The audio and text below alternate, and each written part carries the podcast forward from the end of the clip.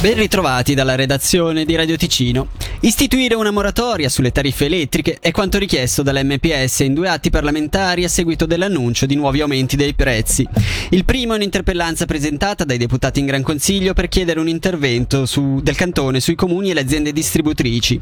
Il secondo è a livello comunale ed è rivolto alla città di Bellinzona, fatto nome di MPS, Verdi e Forum Alternativo. Sentiamo il primo firmatario, Pino Sergi. È chiaro che è una proposta politica, sappiamo benissimo che le tariffe le determinano i municipi e le aziende di distribuzione perché le aziende di distribuzione sono comunali. Tuttavia il Cantone non può disinteressarsi di questa cosa né tantomeno il Parlamento, quindi chiediamo che ci sia un intervento per vedere se è possibile di convincere le aziende distributrici a istituire una moratoria sulle tariffe elettriche, visto che gli aumenti dei prezzi, gli aumenti delle tariffe elettriche per il prossimo anno vengono dopo quelle già del 23 e dopo quelle del 22, quindi eh, si tratta di un attacco importante, sono centinaia e centinaia di franchi che toccano il potere d'acquisto delle famiglie ticinesi, quindi eh, l'autorità centrale, che è anche proprietaria della più grande azienda di produzione che è la ET, non può eh, non interessarsi, non intervenire su questo problema.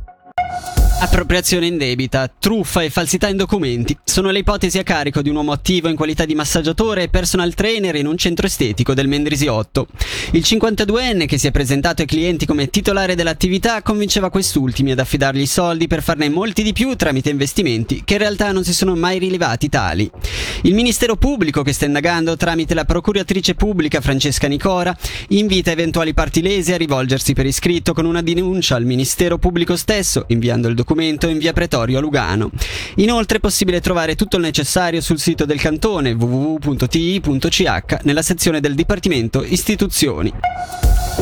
Anche il comune di Gambarogno boicotta l'agenda scolastica 2023-2024 non consegnandola agli alunni di quinta elementare. La decisione, riporta la regione, è stata presa dal municipio mantenendo la volontà di aprire un dibattito e incaricando la direzione d'istituto di discutere con le famiglie per capire come affrontare i temi legati alla fluidità di genere. Inoltre i docenti avrebbero espresso un certo stato di abbandono nel dover affrontare questi temi.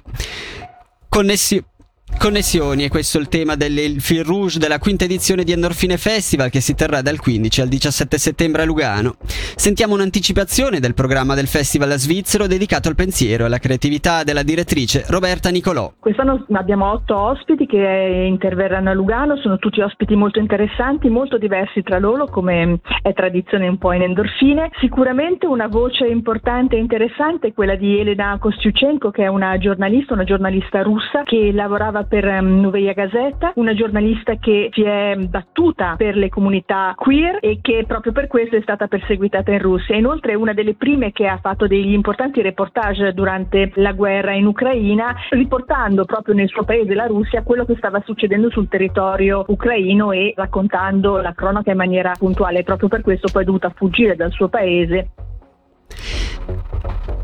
E ritri- e ri- ri- ritorneremo sul tema dell'agenda alle 7 con un'intervista ad Aaron Piezzi. Nel frattempo, appunto, vi diamo appuntamento alle 7 per il prossimo appuntamento con l'edizione delle news.